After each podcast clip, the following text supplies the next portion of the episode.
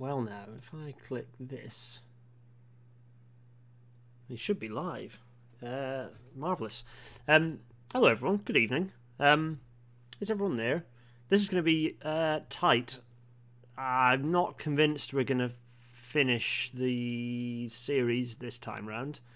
Uh, it might be another episode we have to squeeze in, which we'll do so as a summary. I, think we might finish the report, but we won't finish the summer, the kind of the, the overall summary and a reminder. Um, anyway, uh, let's let's let's get on with it, shall we? Um, apologies, my voice is a bit weird. I'm still not hundred percent. I've I've got through all the Ill, whatever the illness was that I've had, but um, but I, I also haven't done much talking today because I've been focusing on a submission. Mm. Um, but I'm all right. Yeah, I feel fine. I feel absolutely fine. Um, for the most part, just don't have much appetite. So, oh yeah, I've basically eaten very very little since Sunday. Uh, remarkably small amount since Sunday actually, and it's now Wednesday, which is a bit strange. I'm sure I'll be absolutely fine for the filming that I'm doing tomorrow. Anyway, uh, let's get on with it. So, what are we starting with? Uh, it's the COVID stats. The COVID stats, um, as ever, like to keep on top of these. Rail is just basically bouncing between 75 and 80 percent. It's we're very much just like cycling in that in that range now. So there's 75 and there's 80. We're kind of very much in that range. Uh, da, da, da, so there's 80 and 75 just you know to annotate it for no reason with my scribbly handwriting um it's not covid no i don't have covid so uh, cycling uh, nicely bouncing back upwards which is which is good uh, road vehicle usage is doing some weird stuff. Not quite sure why it's doing that. We'll see how that normalizes the data might get updated. Um, holiday possibly you know the easter the easter doesn't fall the same time every year so that that screws things up. Potentially that's also why buses have been a bit weird. Uh, you can see bus buses being weird um, rail you can see again it's it's it's climbing up. It might exceed in fact in all likelihood it will so at the moment we're sitting exactly at 80% we might exceed that means that we might exceed 80% when they update the figures. Anyway so that's good. That's the covid stats. Let's crack on to the news. Um, firstly, strike time. The RMT are planning to call. They're, they're balloting forty thousand members to call what might end up being the um, the biggest rail strike in modern history, which is which is fun. Um, go if you're in the RMT, vote in favour of the strike. Frankly, it's about time the rail the the it's about time government realised that that and, and people realised how much uh, stuff is being squeezed under the radar in terms of service cuts and uh, you know safety critical staff being cut. Um, but also, it'd be nice if the TSSA got involved and if ASLEF got involved. Basically, it'd be good if all of the kind of all of the the transport unions, the rail unions, got involved in this one. I don't know what the law. Blair, Thatcher, and all of the sort of basically Thatcher and post Thatcher prime ministers have smashed the unions. So to what extent other unions are allowed to do stuff at the same time, I don't know how. I don't. I don't know. I don't, other people can inform me, but it'd be nice if all the other unions came out in support. Frankly, um, I'm keen to strike. I'll do it. Anyway, uh, so if you're in the RMT, uh, make sure you get hold of that ballot and, and vote in favour.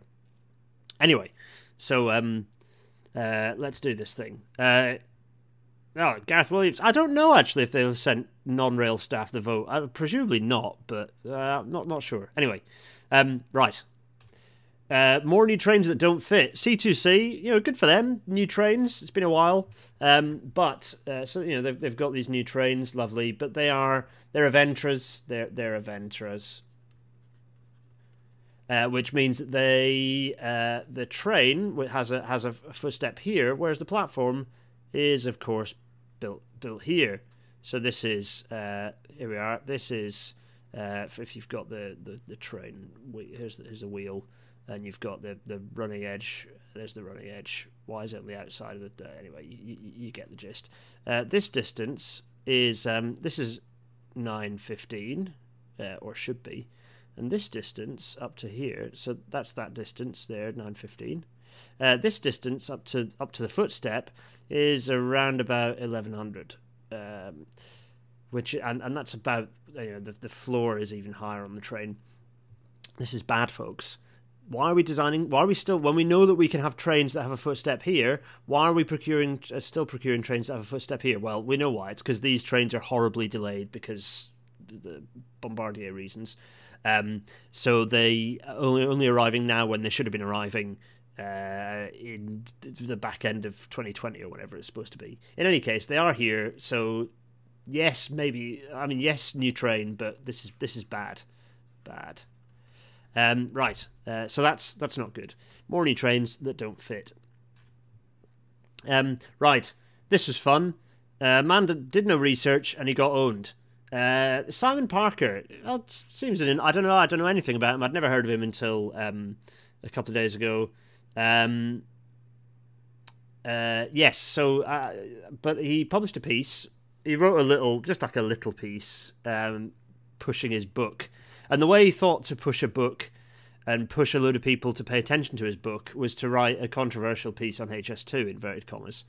Uh, as you can see, is saying here a, a very controversial subject. Well, only controversial because okay, there there are two there are two options here for this bad. This is a dreadful piece of nonsense saying somehow to scrap HS2 and and and build uh, build a cycle route all the way from the top of Scotland to the bottom of the, to do Land's End John O'Groats basically. Um, this, this makes no sense on a number of levels, and I'm not even going to get into it. But um, uh, oh my goodness me! The, the, so, so, uh, there you are in today's i paper. I'm arguing that this. I'm arguing that we should uh, cancel supermarkets in favour of takeaway food. Okay, okay, that doesn't make any sense. Um, essentially, we should be striving to slow down rather than speed. All the standard bollocks. Now, either this man did no research um, and uh, published this piece in good faith, sort of thinking that he understood the topic and, and published it and thought it was going to be a yeah win with everyone, or um, he knew that this was a load of nonsense. He was picking on standard repeated sound bites to try and get a reaction. Um, actually, it's probably both. But in the latter case, um, this is interesting because it's quite clear then that that was um, uh, look at this. Simon gauged opinion on HS2 while cycling around uh, these miles around Britain.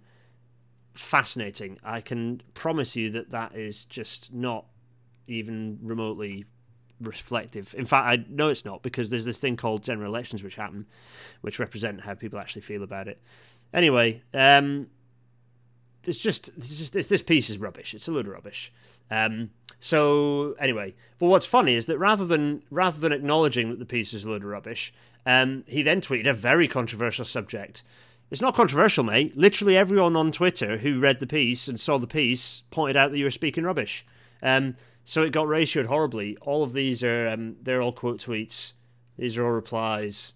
It's got not many likes uh, for a piece like this. Uh, and then likewise, like this tweet, this was then again like 25 people telling him he's an idiot, two people quote tweeting, and then 70. It's just not. Anyway, it makes me angry. Talking of things that make me angry. Um. Oh man, this was this was very frustrating.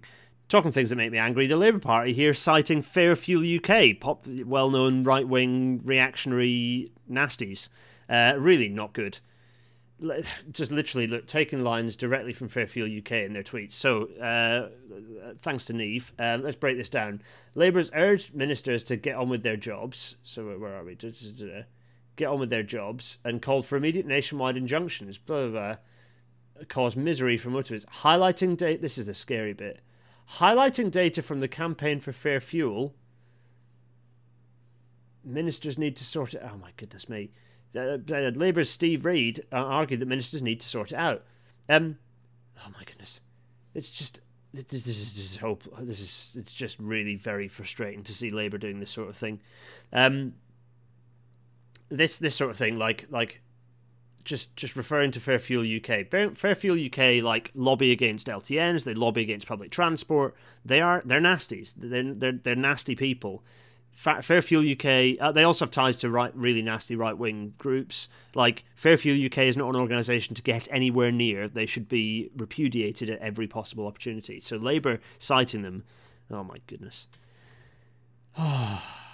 Uh, let's go back to the railway for a moment. Um, uh, the ORR are pointing out that um, uh, the May 2018 timetable collapse is on track for a rerun. Hooray! So um, yeah, uh, they've sent a letter, a sternly worded letter, um, to the uh, to Network Rail and to to the DFT, um, setting out the point that both the um, the West Coast Mainline and East Coast Mainline timetable projects um, are reaching crucial decision making points, and lots of things haven't been done. Uh, government has not achieved lots of things, which means that we've got another May 2018 on its way. Hooray! Because that's exactly what happened in May 2018 that caused the timetable collapse. Fantastic. Will it kill off Grant Shapps? Yeah, probably not. Talking of which.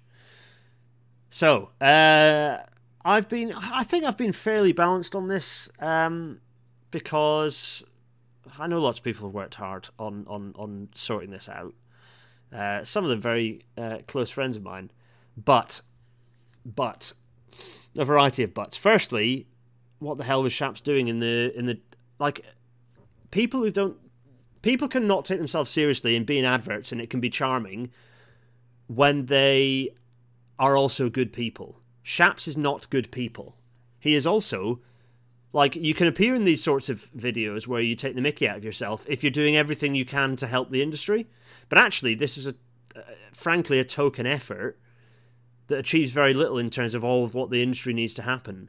Um, the actual the rail sale itself is the biggest ticket sale in privatization history and actually is interesting for all sorts of reasons. It sets a precedent, potentially useful precedent in terms of how it's achieved. A lot of work had to go into doing it showing how much of a mess the fare system is. Fine.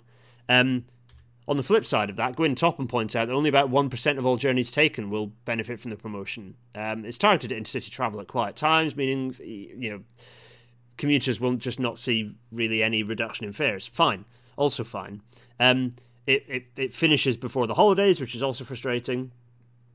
Um, the, so I yeah, there, are lots of mixed mixed feelings on this. I was on Radio Leeds uh, BBC Radio Leeds talking about it, and I was like, look, it's a good thing because any any any reduction in fares is a good thing. And, and it's worth pointing out that these have been snapped up. You know, it's. It, it, it, these aren't useless. Uh, these aren't useless. You know, it's not. It's not been a, a, vain attempt because all of these fares, all of these like free fares, or sorry, reduced fares have been snapped up very, very rapidly. So there is clearly a demand for it. Anyway, let, let, look on the optimistic side. It's a precedent for more of this to happen. The the the cynic in me is this is another opportunity for well what I've been saying when people have been asking me for a line on this is that it wouldn't Treasury would not have allowed this to happen if it had any meaningful impact on fare revenue.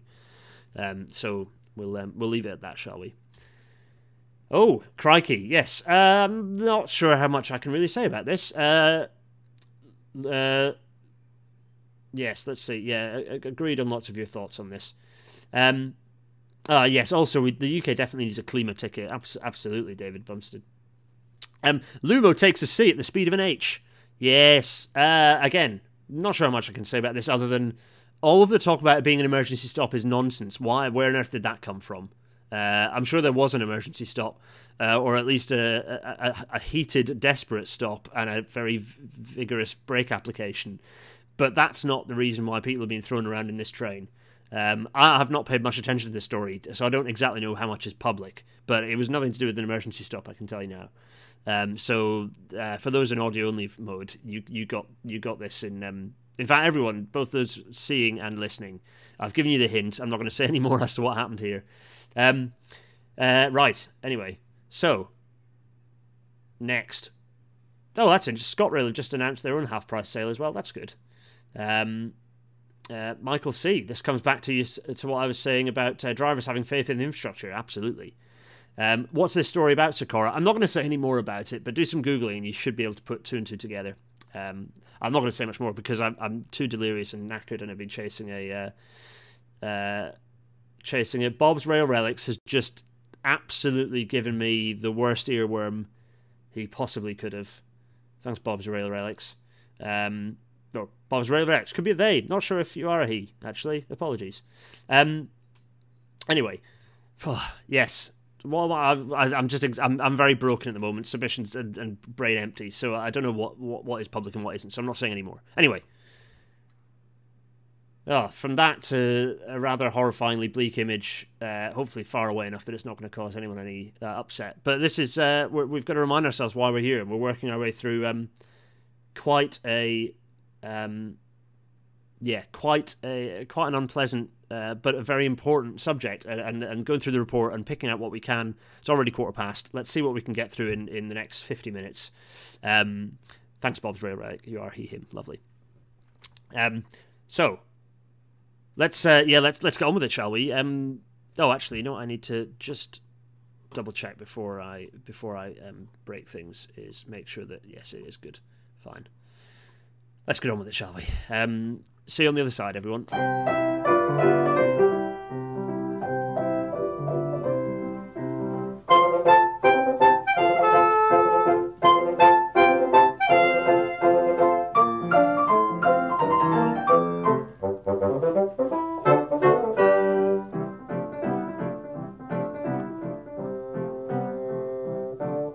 As the InterCity 225 fades away.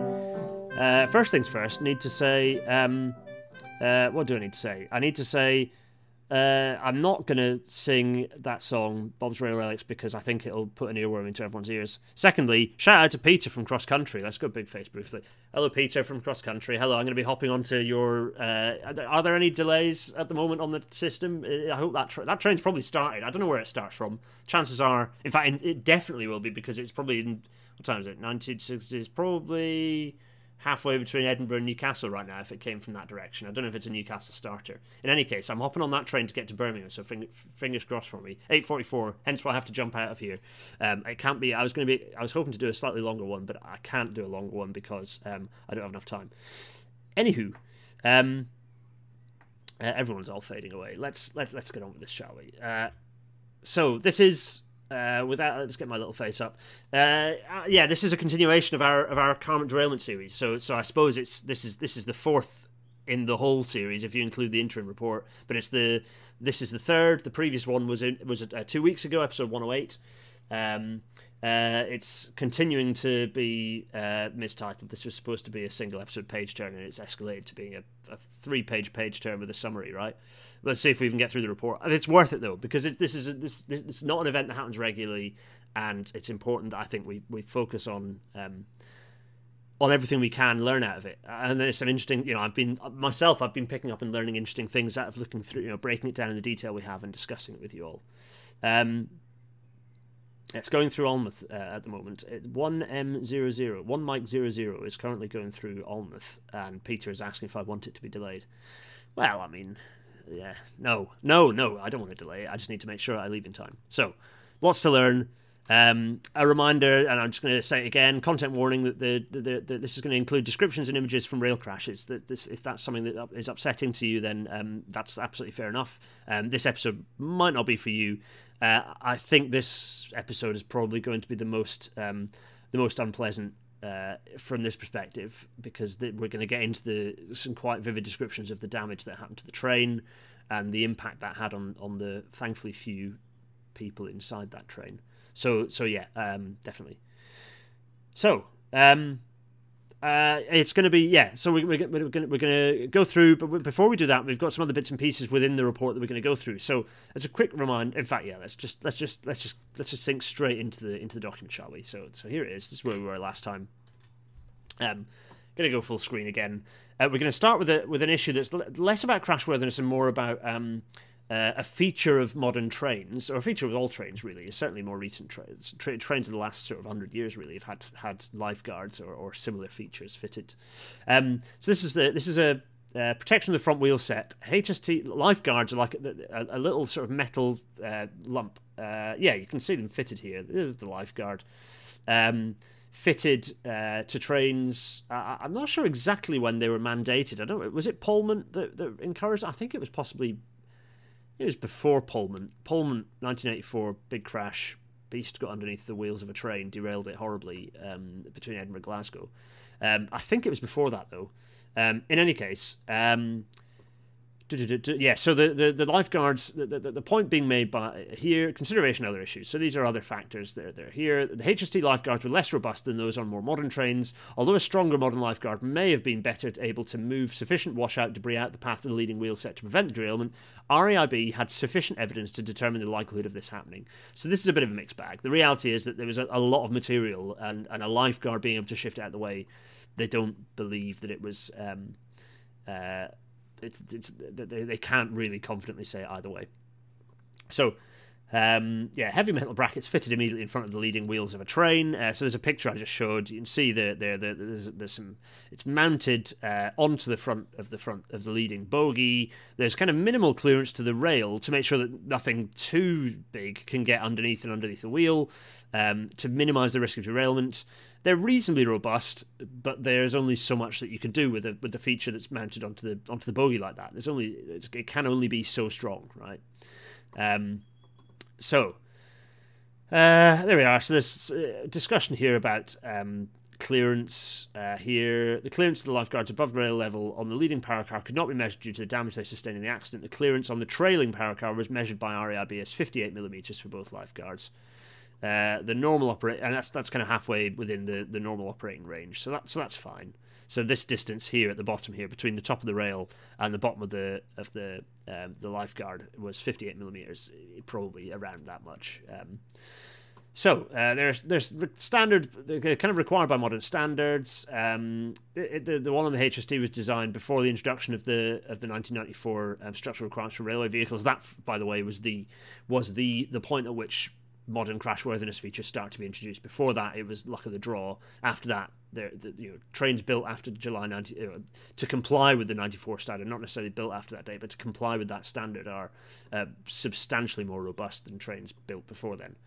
Um, uh, so yeah, I, I, think we can kind of whiz through this because they, it's, it's there's, there's lots of information here that you know the lifeguards were severely damaged um, but probably as a result of the, the, the, strike of the bridge parapet. So so there's a so there's there's a, there's a discussion of the depth. Uh, essentially, there's just nothing you can see the damage here. This is the front of the. This is why I talked about the content warning. This is the damage to the front to the to the leading uh, bogie. You can see the huge amount of damage that, that's happened here. You know, the impact, the, the, the debris, the, the, the, damage from the rocks, the shearing, all that's just a, a real mess. Um, and absolutely, yeah, the lifeguards have been severely damaged here. Um, so, so there's there's no they just don't have enough evidence. So here's another factor. So we're jumping around a bit here because these are kind of all the sweep up things that, that are kind of of the, the kind of the things that led to the derailment rather than confound kind of added to it. So, um, uh, Network Rail's process for initiate the next one is maintenance and inspection of the drain.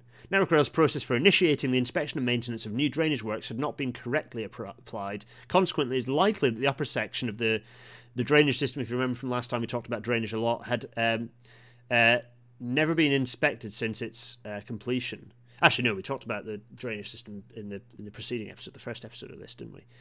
Um, Although RAIB has found no evidence to suggest that such an inspection would have changed the outcome, this cannot be entirely discounted. Whether or not relevant to the accident, the absence of proper inspection of a safety critical asset is of great concern.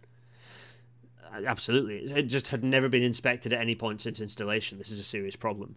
Again, I'm going to whiz through this because these are kind of small, uh, limited, limited effects. But I, would recommend you go and have a read through this. It's the fact that it was um, you know, there was information stored in, in Ellipse, which is the infrastructure maintenance database. Um, uh, yeah, so the da, da, da, and survey team visited the the area, um, but only the, the, the kind of the drainage near the railway being constructed. They recorded the parts that had already been installed, but they didn't record anything else. Uh, in 2020, two members of Network Rail staff based at Perth um, carried out an inspection of drainage assets in the area um, this is the first inspection as part of the next uh, program of, of drain condition inspections that have been um, instigated. Um, but it only included the drain below kind of uh, you know that lower part, which uh, kind of below the bund and and, and, and that catch catch pit uh, 18 there. Um, because that no other assets were actually listed in Ellipse, the inspection team did not and were not required to climb further up the steep gorse covered slope to seek additional assets. So they didn't find any evidence of washout related features upslope of um, of that catch pit. Um, uh, uh, that any of the washout related features upslope of CP18 had resulted in flooding or deposition of debris in the area inspected downslope. Um, yeah, when construction was completed, the rest of the drainage system should have been put into ellipse, but it was not, um, and therefore, yeah, this is this is this is the because of the asset uh, introduction failure, the failure that as built to be added, um, and and as a result, there was no inspection afterwards, which is which is a you know obviously a, obviously a failing. Uh, this is related. Then that connects up to the next entry here, which is to do the health and safety file, which is a mandatory. Again, this is a CDM issue. The health and safety file has to be um, has to be updated. There has to be a health and safety file for every project that Network Rail uh, manages, um, and uh, particularly in terms of, of, of new bits of, of, infrastructure asset. And no such health and safety file existed for the, the drainage works. That includes as built, but it includes other feet, you know, other things that, that the construction design management uh, guidance requires. The legislation requires to be um, to be stored uh, within the health and safety file for any particular physical works. Um, yeah, da, da, da, da, CDM regulations. Um, CDM coordinator is a Network Rail employee. In practice, they're always taken by a Network Rail infrastructure project at an organizational level. Yep.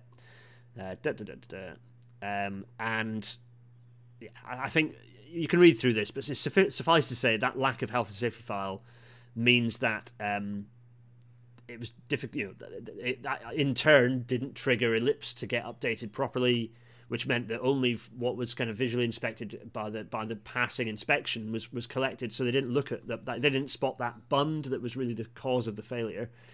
Um,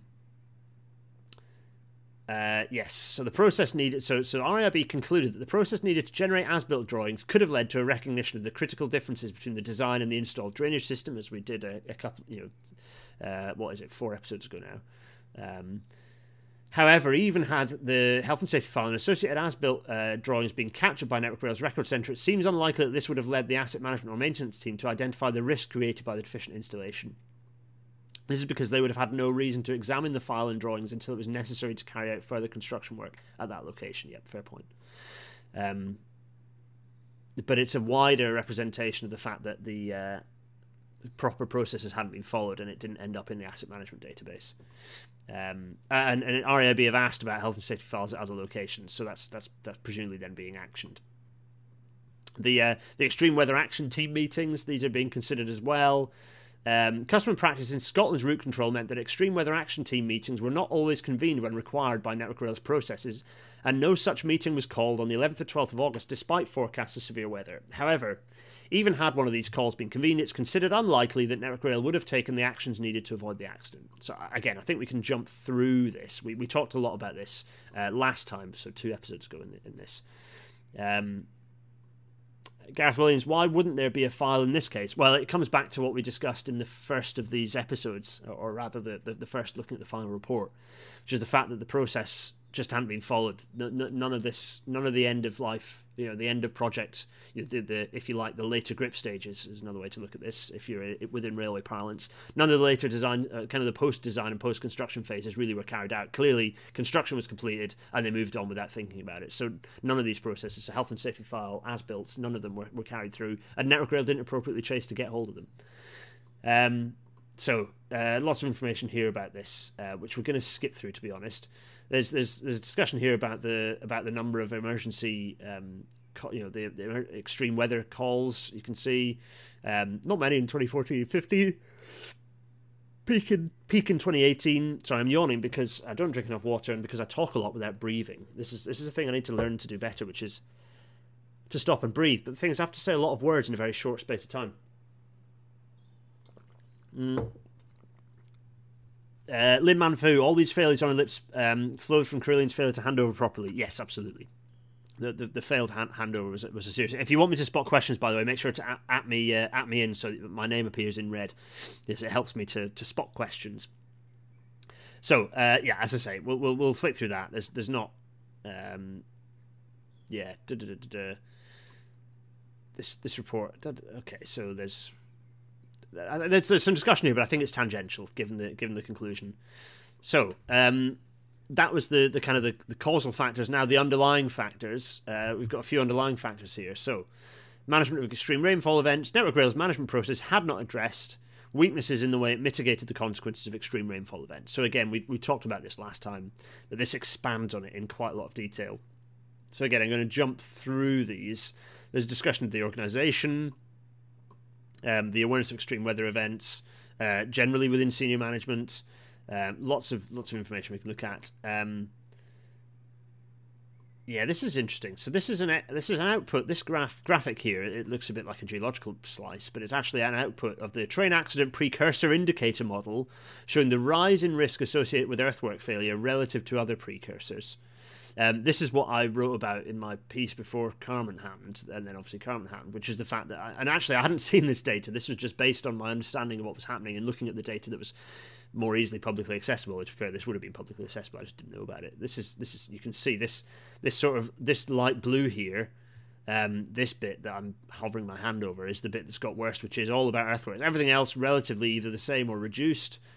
Um, uh, you can see even level crossings there is, is thinning out, but earthworks massive jump, massive massive jump there. Um, so uh, what else? Network Rail's approach to the management of extreme rainfall events. Yeah, it's capturing that this is an issue.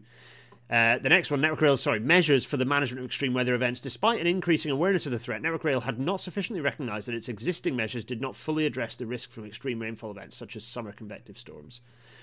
Yeah, so um, and it goes through a lot of features. So the the, the climate adaptation strategy, um, pointing out here, um, we actually went through this, didn't we? We went through the the, the previous version of this. Um,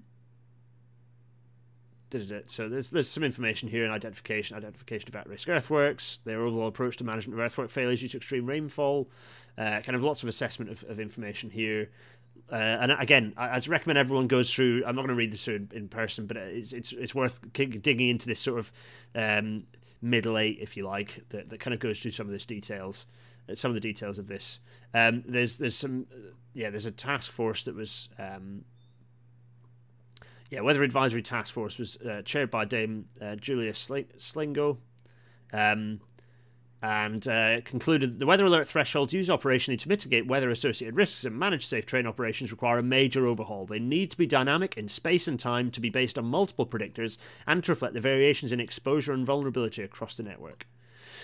Um, the task force also reflected on the ability of Network Rail to implement effective measures for the management of weather risk. Weather pervades many aspects of Network Rail's operations beyond daily weather alerts and with a diverse range of needs. There does not seem to be a central core of expertise, an authoritative voice that can be drawn on to ensure that weather science and data are used correctly and coherently across the organisation.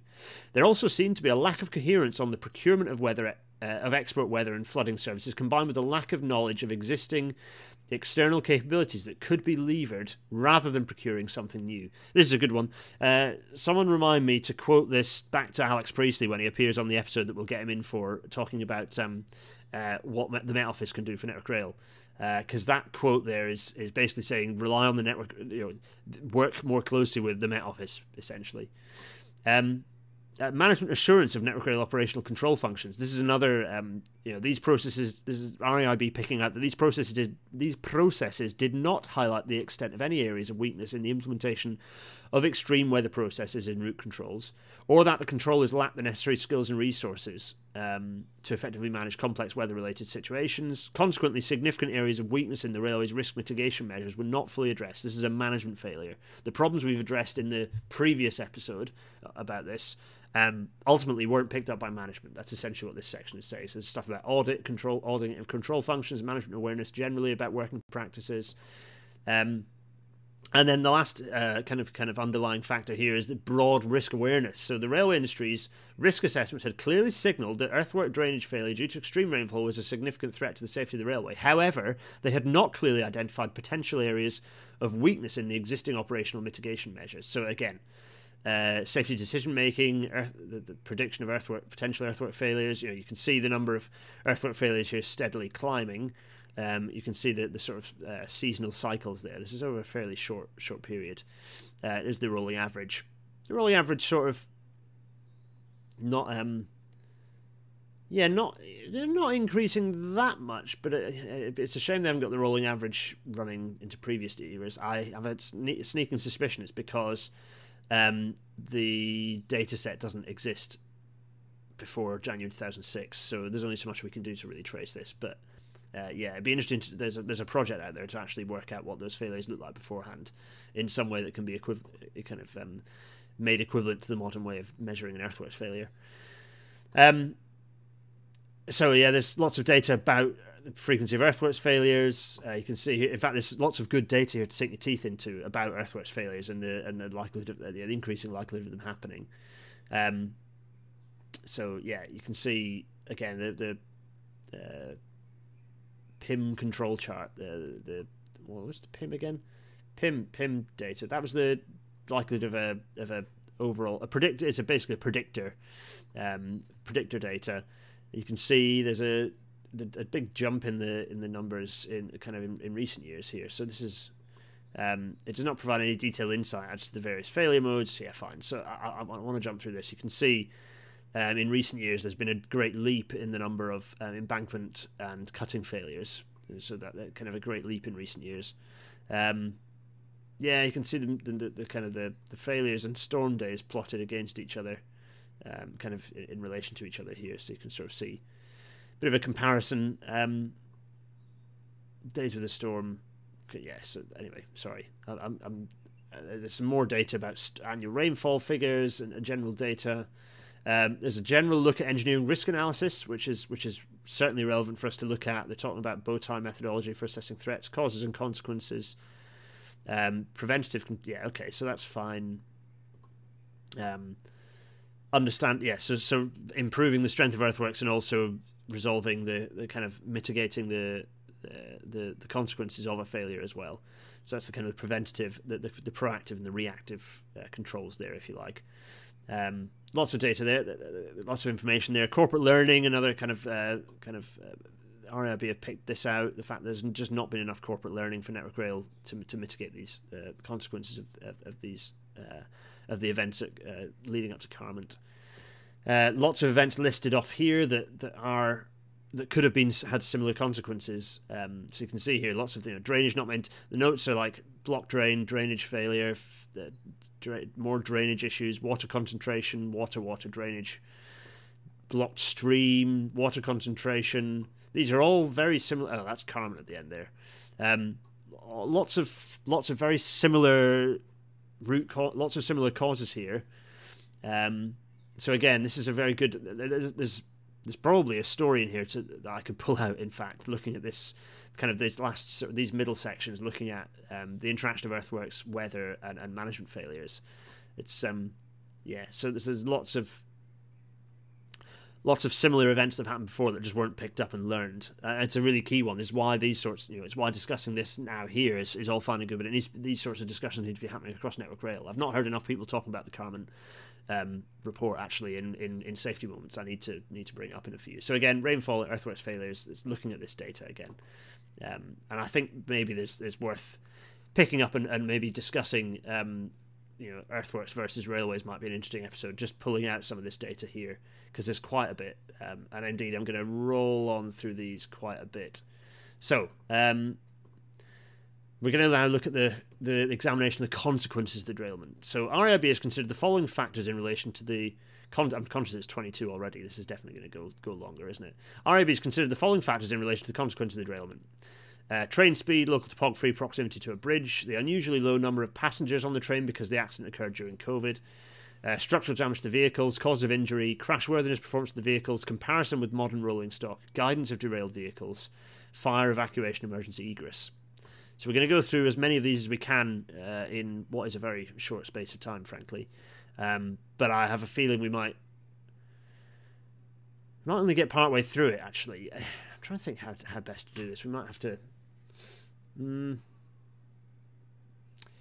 yeah. Okay. Okay. I should have done this as a as a two hour pre record, basically, shouldn't we? Um, Gareth Williams is pointing out that um, getting rid of staff doesn't really help with corporate learning. Absolutely. Uh, yeah, vigorously agree with that. Absolutely. Oh, so um, the reason I'm hesitating is because I kind of wouldn't mind all of the crashworthiness stuff being in one episode, but then we haven't really covered anything in this episode if we don't um, if we don't if we don't get into it. Let's get through it. Let's let's let's see where we get to. So the derailment occurred at a speed of 73 miles an hour. Um, speed and train mass both affect the amount of kinetic energy that has to be absorbed before vehicles come to rest. Ideally, derailed train should remain upright, run close to its track, uh, thereby, thereby avoiding impacts with other trains and infrastructure. This maximises the chances of the train's kinetic energy being absorbed gradually by the train's brakes um, and the ploughing of the ballast uh, by derailed wheel sets. Such energy absorption maximises the chances of a safe outcome for those on board. However, in real world accidents, there are often features of the, of the track, for example, curves, points, surrounding topography, for example, embankments, and vehicle characteristics, which cause derailed vehicles to deviate from the track. The vehicles may then scatter, collide with infrastructure or other vehicles, and roll over, all of which significantly increases the risk of injury to those on board. So it's worth going through and point, picking out some of these features. I think we might go through some of these, the initial run up, and then look specifically at crashworthiness. What I'll do is eventually I'll go back and I'll rename these episodes to kind of discuss what what things we've kind of covered in them, so it's a bit easier for people to to route find within them. Uh, I think that's probably what I'll do. Um, uh, so uh, the curvature of the track at the location of the derailment. People are just keeping me up to date with my train in the in, in the chat. Thanks everyone. One Mike uh, zero zero is currently uh, running four minutes late. Thank you. So, um, the curvature of the track at the location of the derailment was a significant factor in the outcome. Once the train had derailed at the washout, the front of the leading power car deviated away from the track to the left. Most of the deviation, around 650 millimeters, was caused by the train running straight ahead along the tangent line as the track curved to the right. A second factor which is likely to have aggravated the deviation was that the cess was an estimated 200 millimeters lower than the top of the sleeper level, which would have tended to roll the leading bogie to the left.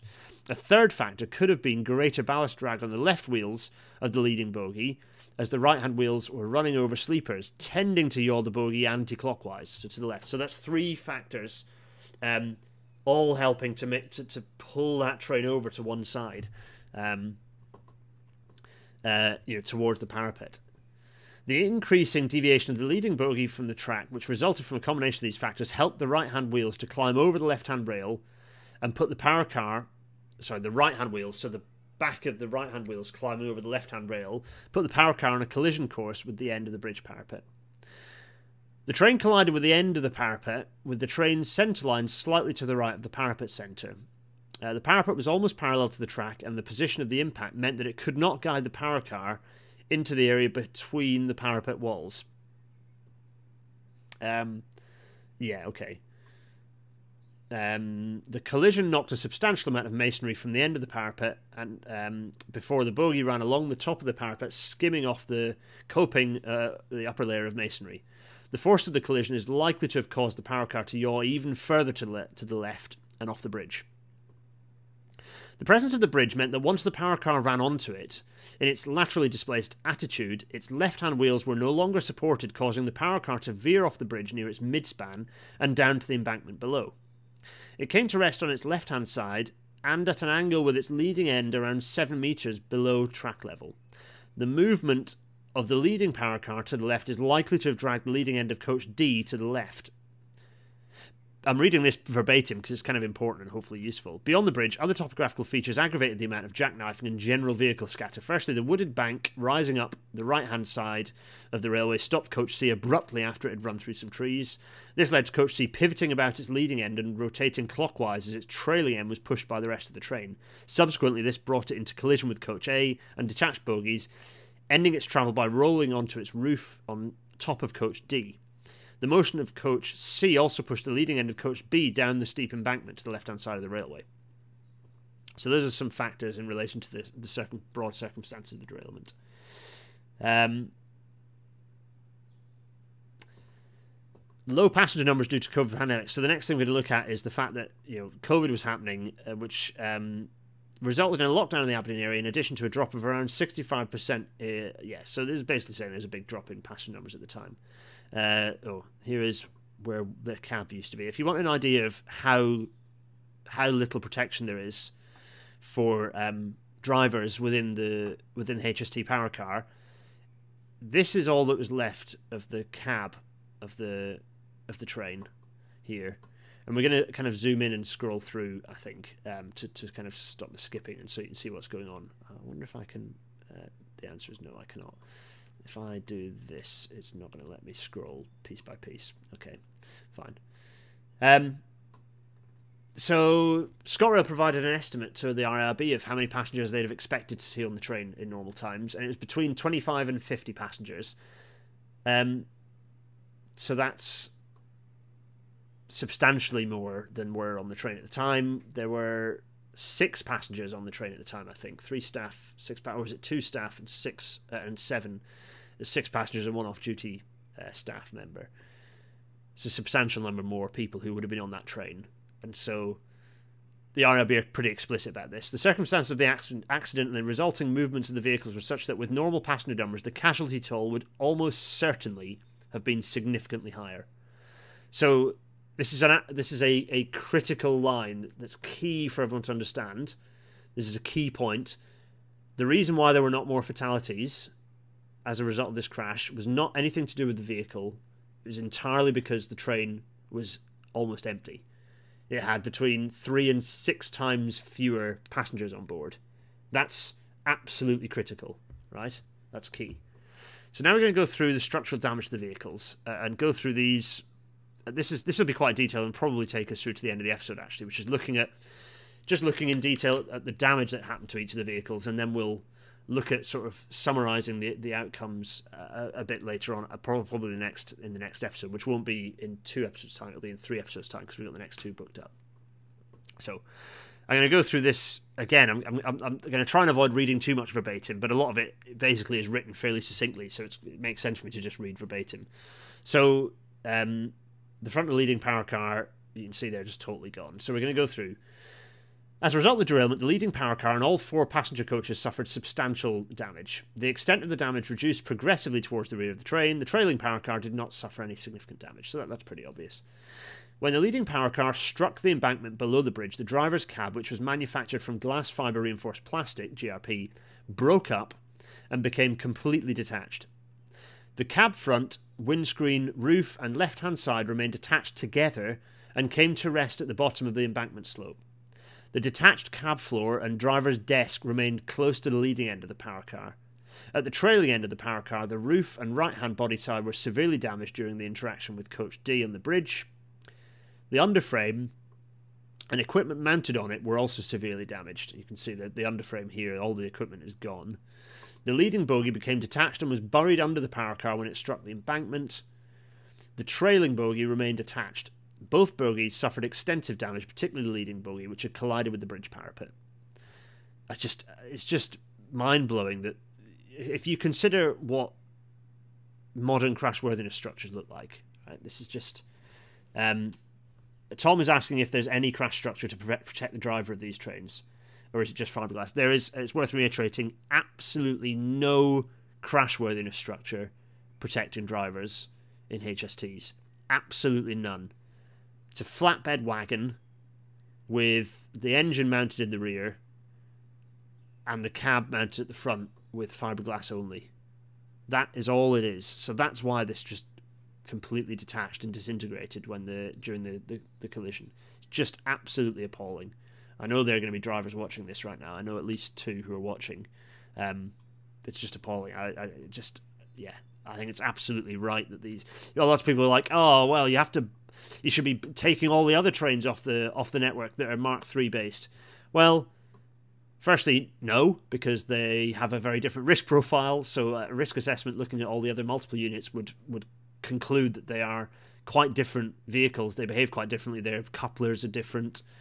But also, they, it would conclude that the, the way that the vehicle, the fact the vehicle is much lighter means that they have different energy profiles. Also, the fact that the drivers are within a are, are generally within a okay much smaller less pleasant space but they are within a, a kind of the integral body shell of the vehicle rather than um, a bathtub that's been flipped on at 45 degree up, upside down uh, 135 degrees and then taped to the front of the train you know it's just it's just appalling um it's, it is shameful it is shameful the way these are designed um so here's the rear of the leading power car, which you can see has been crushed and smashed to bits. Um, yeah, really heavily damaged. The first, so that, that that's kind of what the rear of the power car, and also this gives us a good view of, of the the couplers, which are absolutely hopeless. You can see there's this Janney coupler that's just not just really is, a very weak uh, weak coupler. Uh, this particular design of Janney coupler. Um, the first passenger coach, Coach D, suffered the greatest damage of any passenger vehicle, mainly to the leading half. There was severe damage to the gangway pillars and corner pillars at the leading end of the vehicle, which had sheared off at their attachment to the vehicle underframe, resulting in complete loss of survival space in the leading vestibule. This damage occurred when Coach D overrode the rear of the leading power car just after the power car had impacted the bridge parapet. We'll come to that, if, if not this episode, when we'll come back to that point uh, later when we talk about coupler strength. Later in the sequence of events, when Coach D rolled over onto its roof, the prior damage to its leading end meant that the integrity of the body shell had been compromised, and this led to a partial collapse of the leading half of the body sides and further significant loss of survival space in that area. The body sides had creased along a line below the windows, and several body side skin panels had split along weld lines.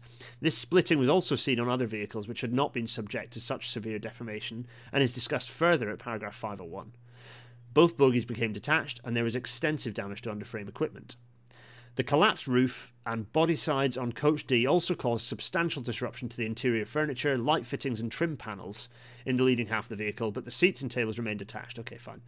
Uh, almost all of it, windows in the leading half of the vehicle were broken through. Both bogies became detached, and most of the underframe equipment was ripped off. Here is Coach D. Um, we'll get to where people were in the train, Sakara, uh, briefly. So, yeah, Coach D is a leading coach at the time of the accident, uh, Gareth. Yeah. Uh, so here you can see the train. I mean, they talk about survival space being uh, completely compromised at the at the leading end, but I have to say, like they're fairly optimistic about. If you look at the next picture, they're pretty optimistic about survival space. I would not like to be in this, um, in the train, inside the train, given this total collapse and disintegration of its you know, look, it's it's just it's been totally smooshed over. The whole thing has been crushed like a like a loo roll. Just look at it. It's just absolutely horrific. Yeah, bleak. Um, the second coach, Coach C, sustained damage to the leading vestibule, which had struck trees and the rising bank on the right hand side of the railway. Um, there was localized penetration damage to the trailing left hand side, uh, most likely as a result of impacts with detached bogies. Again, we'll come back to that. Um, there was all there was also penetration damage to the trailing right hand side where Coach A had struck Coach C, leading, leaving a part of Coach A's cant rail, which is a longitudinal structural member running along the vehicle length above the windows, embedded in the side of Coach C. Um, crikey, what was that? Coach A. Wait a minute. Coach A had struck Coach C, leaving a part of Coach A's cant rail embedded in the side of Coach C. Yeah. Four windows along left tra- trailing side were broken through. The coach retained its survival space, and the interior furniture remained in place, except within a localized area at the trailing end, where the seats had been pushed into the aisle as a result of a penetration of penetration damage to the left-hand body side. Um, both bogies became detached, and there was severe damage to underside uh, underframe equipment. So you can see that the, the, the leading end looks pretty good actually. Uh, survival space pretty well intact. This is where the Mark. This is where. So this has been submitted to the sorts of forces where that lead people to say Mark threes are great. Uh, you know, wrongly, because this has survived pretty well. But that's because the forces are, were much less eccentric. By which I mean, they were pretty much like end-on forces for this end. You'd see as soon as there's any sort of eccentric or moment forces or crushing or rollover forces, um, that survival space is impacted horribly uh, you can see the damage. That's pretty significant damage to the to this to the end of this vehicle here. Um, the third coach, Coach B, suffered substantial uh, sustained sustained substantial damage to the right hand body side, uh, the roof, which had been holed, and its underframe equipment. And both bogies became detached. There was damage to the leading vestibule and detachment of an internal roof panel in the adjacent toilet, which had dropped but was held up by its secondary restraint. All the windows on the right hand side and most of those on the left hand side were broken through. There was no significant loss of survival space. This coach later caught fire, which resulted in most of the vehicle's interior being burnt and the detachment of interior furniture in the trailing two thirds of the vehicle. That happened kind of after the crash. Um, uh, that's sort of the. Uh, yeah, that's sort of a, a key point to, to, to So I, am going to just, yeah. Um, some discussion here, which I think is worth picking up. Uh, Adam Evans, do you think, uh, due to how aesthetically modern Class 43s have been through their entire service life leads people to believe leads to people believing it's up to modern standards. Possibly there's certainly aesthetic. I think a lot of the discussion is because these are the trains. These trains feel modern to a lot of people who write about or write rail policy. And so there's a particular belief, and we're going to touch on it. And, and yes, I'm talking about people who uh, don't watch RailNatter anymore as frequently, but did watch it. Um, did watch it until I did the interim report episode. I'm not going to name names. But those certain people of a certain generation of, of rail writer are just see these as modern trains and they do and they and they remember all the stories of them be performing well in the crashes through the through the through the 80s and performing okay in crashes that seemed extreme through the 90s although I'd argue that, that again modern trains would have performed better but there weren't any. The, the, the thing with the 90s crashes is yes again modern trains would have performed better but none really existed whereas now active, particularly in this instance, an active choice was made. Uh, an active choice was made to go for an older train rather than a new train, and as I'll point out, definitely not in this episode. Um, uh, yeah, as I pointed out, definitely not in this episode. Um, the cost of choosing a new train versus retaining the HSTs was marginal.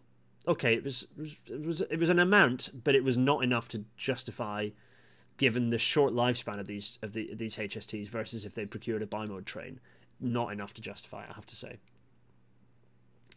Um, David Chet was asking about the risk about fire fire risk in electrified trains, uh, removing the risk of train fires. No, as we'll find out um, shortly, David, uh, not necessarily because it wasn't fuel that caused these fires.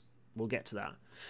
Um, so the fourth coach suffered damage to the leading vestibule and localized damage to both body sides. There was no significant loss of survival space. The leading bogie and its pivot became detached, and underframe equipment was severely damaged. Several windows were also shattered, but not broken through. The interior remained intact. The trailing power car did not suffer any significant damage. So, um, we've got maybe 10 minutes. I'm going to just go. I'm going to briefly go big face while I just flick through and have a look at what um, kind of what's left to kind of go through. Yeah, okay, we are going to go through this. This is a pretty grim way to end the episode, though, I have to say. Um, so uh, let's go back to, to my small face. Um, going to do a bit, probably. In fact, you know what? So we're going to start the next episode with causes of injury, um, and I think that'll be time for us. We'll, we'll not have any news. We'll not do any um, COVID stuff. I think that'll be time for us to cover crashworthiness we'll see where we get to. I'm not make any promises because I'll just break the promises. Um, uh, so uh, yeah, it's worth us. I, I, just want to take time on this. I don't want to rush, and this this section is certainly one I don't want to rush through. So I think what I'm going to do is this is a short one, and I, I know that some of you are hoping that I'd cover everything here, but uh, I don't want to rush this, and I think it's right that we that we continue to. I think the next one will be a longer episode. I'll make a point of it of, making sure that it can be a longer episode, and we'll cover everything in the next episode. We'll we'll, we'll close out, we'll summarize, we'll finish everything else um, in the next episode. I'm gonna go big face again and um, and pull us through to the the appropriate slide um, so that I can. Yes. Um, yeah. Um, yeah, I'm gonna I'm gonna gonna draw it the draw it to a close now. I think. Um, yeah. Um, everyone, thank, thanks for watching. I know it's um, yeah. I think going through, I think ending on the the way that people were injured and killed is is not. I think I think that's probably a way for us to to frame. I think that's the that's the job to. I think that's that's how we're going to frame. There, there are a few more things to discuss. Actually, I think uh, there are a couple more points that, that were made. Um, let's see. Uh, Martha was making a point. Yeah, that the HSTs were justified by survey data. An awful survey, I'll point out. It's a really rubbish survey where people said they liked riding on the trains that run to or from London over the ScotRail Turbostars. Um, that yeah, exactly. The fact that those trains had nine coaches and weren't always rammed, um, which was clearly absolutely the deciding factor rather than anything about seats. It's just such a it was such a bad, awful, awful survey just just basically used to justify a cost cutting exercise. I, I, I, see no other way that it can be justified. People just like a train that doesn't feel rammed. The 170s were always rammed. They were always absolutely rammed. So obviously people wanted to go for a train that wasn't rammed because it had nine coaches. Absolutely, Martha, fully agree. Um, uh, uh, let's see. Um, yes, okay. Uh, any other questions that we can go? We've we've got a, a minute or two right, and do some more questions. Uh, Katie's saying that um, Katie gets the feeling that most politicians qualify modern rolling stock as it has automatic doors, yeah, or isn't steam. Uh, yeah, quite. Um, uh, any chance for the next discussion that I have uh, an overhead image with car letters showing it as, as, it's a bit confusing as to where each one ended up? Yeah, that's a that's a good point. Um, I'll maybe yeah, that's that's a, that's a very good point point check flaps. I'll, I'll try and um, I'll try and I'll try and work out a way to capture that. Yeah. Um, yeah, thanks, thanks, Lynn. Yeah, you're welcome. It is an important topic, and, and I know this was a short one, and you haven't got the, the, the out. But I think what I'll do is I'll I'll restructure these. I'll rename the episodes and do redo the thumbnails so that they are more of a compact. I'll, I'll probably go back to the, the interim report one, and I'll I'll make these a bit of a proper series to, to, so we can um, kind of capture them, capture them. People can find them. Uh, might make a, a little sort of a, kind of a, a, playlist for these as well, so people can kind of capture them uh, easily well worth us looking through. I think. Um, yes, right. Uh, let's get of my face. As ever, this will be available on podcast, uh, pod, all podcasting platform, platforms. Um, might be a bit of a delay to this one because I'm going to be away until Tuesday, so it might be that this one and the next one end up being uploaded at the same time. Um, the but yeah, available on all good podcasting platforms uh, to support these sorts of things continuing to happen. To support me making these happen. Um, uh, Patreon.com slash Gareth Dennis. Where's uh, one Mike zero zero got to, by the way? Peter, if you're still watching, hi. Um, you can get the merchandise from Masket. Please do that. Masket, also, uh, I, I, sent you. There's a second half to the message I sent you a while back that would be good to get an answer of. Um, uh, PayPal.me slash Gareth Dennis uh, is where you can go to chuck loose pennies at me, and GarethDennis.co.uk slash Discord for where the chat continues onwards and onwards. Um, Yes, uh, I think um, next episode should be an interesting one. We have uh, my fellow Transport Select Committee um, uh, academic evidence provider, Professor Ian Doherty, is joining us um, next week, talking about the end of ScotRail's private life, uh, which is, um, I think, in more ways than one, should be an interesting, uh, should be an interesting episode because, of course, we had 25 years of private ScotRail ended. It's now returned to being not private. Uh, here's the uh, here's the, the, the, the, pre-private ScotRail branding, which is hopefully not going to be too dissimilar to the future ScotRail branding if they just uh, stick a stick a, a, double arrow on it. Anyway, that's that's next week's episode. Oh, um, thanks everyone for watching. I'm now going to leg it to try and um, try and catch a train. Uh, it was got very dingy, so I, I, I was going for natural light because there's natural light rather than illumination for once, uh, which is which is nice because it's an absolutely beautiful night out there. I've even opened the window in front of me, which I never do. Normally, it's the blind pulled down so I can see. It is gorgeous outside. Um, so I'm going to have probably quite a nice train journey all the way down to, to Brum. That's going to be a long one, isn't it? Crikey. Anyway, I need to go and get my train. Everyone's shouting at me to go and get my train. Um, uh, Scotland nationalising uh, buses would be lovely, but unfortunately, pretty much all the nationalised bus company, uh, private bus companies, came from Scotland, and there's a matter of SNP pride that it'll never happen. Souter et al. Never let it happen. Uh, I'd like them to. I'd like it to happen, of course. Um, right. Adios. I need to run. Uh, cheers, everyone. Take good care of yourselves, and um, and do send me your, your buffers. But uh, there's going to be a bit of a delay because this week's been crazy. But um, yes, bye, bye, bye, bye, bye, bye, bye, bye. Bye. Bye.